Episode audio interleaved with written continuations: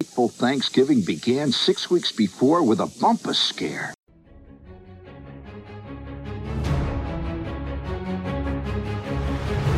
Hi, I'm Shaky, and these are my tales of times forgotten. This is Shaky Subject Matter.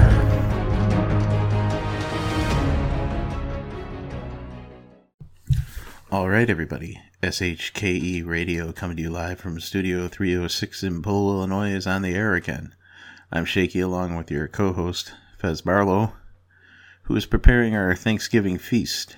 And speaking of Thanksgiving, tonight's show is called The Star-Crossed Romance of Josephine Cosnowski. This show is the third of three shows on PBS is American Playhouse based on Jean Shepherd's work, who you may know from A Christmas Story and Continuing Misadventures of Ralphie Parker. This show has to do with Ralphie's first romance in life with a girl who moves in across the street named Josephine Cosnowski in the Bumpus's old house. I can't really put too much stuff. I don't want to spoil anything because I think everybody should check this out. So I'm just going to play a clip now so you can get a feel for the show and how much similar it is to a Christmas story. Our little cast was assembled. Mom in the kitchen, her private hell.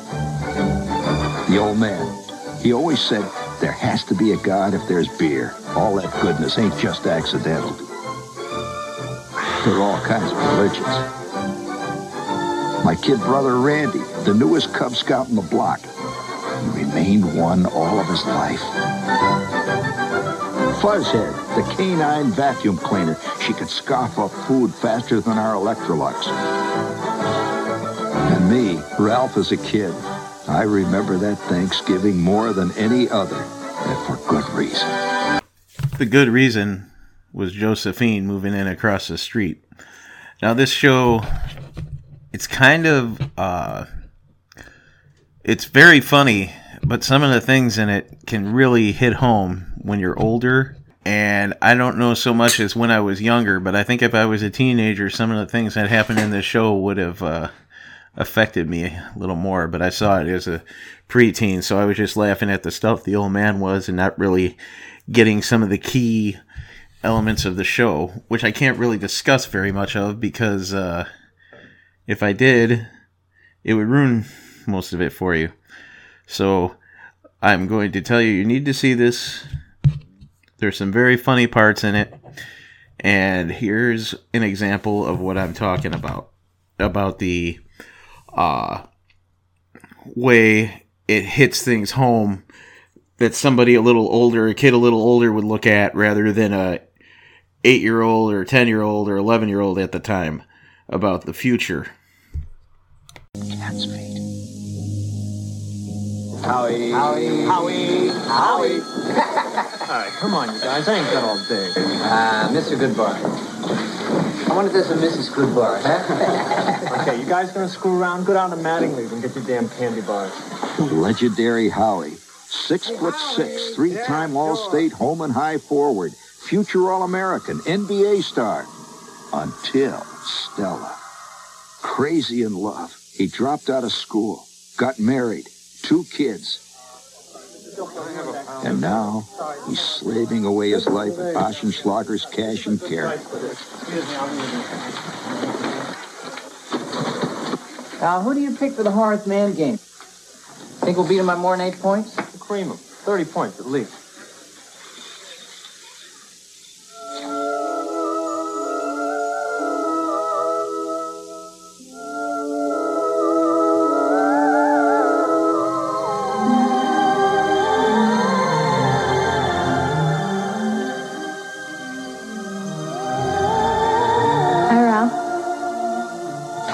Josie.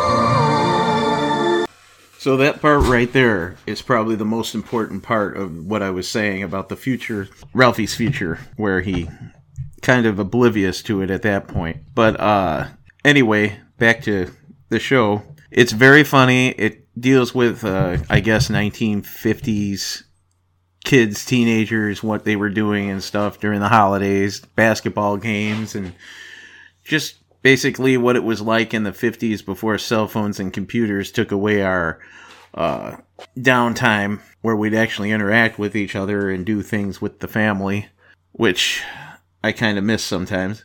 But uh, anyway, th- it's only an hour long show, so I can't really go on about crazy things that happened in the show or ruin it because uh, you will enjoy this show. It's got some good laughs, and when you see how they used to do things on TV that they wouldn't do now necessarily, even though they can do a lot more stuff now, I don't think they'd say some of the things or do some of the things that they did in this show. So, anyway, back to uh, some interesting facts I found out about this when I was uh, looking some stuff up.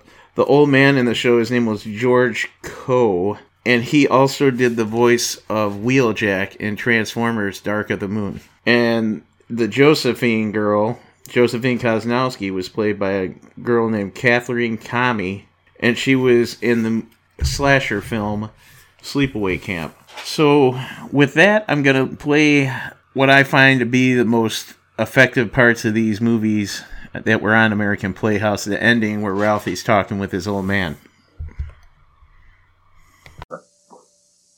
How come we didn't get the Buick? I changed my mind. I get the valve ground on the Hornet instead. She's got a few more years left in her. Uh, Roadmaster's burning well anyway. Hmm. Care for wing, kid? Yeah, don't mind if I do. I think I'll take this with me upstairs. I'm beat. I'm gonna hit the sack. How was the ball game last night? No, not bad.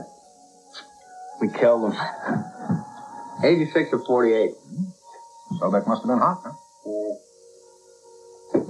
36 points. See you in the morning, jockstrap. Yeah. Night. Don't let the bed bugs bite.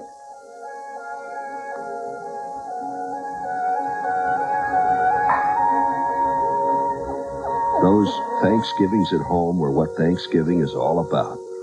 Mothers, fathers, brothers, the family dog, and time like a gray shadow pursuing us all. But those Thanksgiving drumsticks when you were young were the sweetest of all. Even time can't rob you of those memories. They are forever.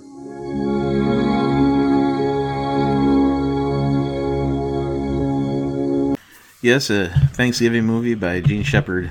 The man who brought us a Christmas story, The Great American Fourth of July, and a movie I have not seen yet called The Phantom of the Open Hearth.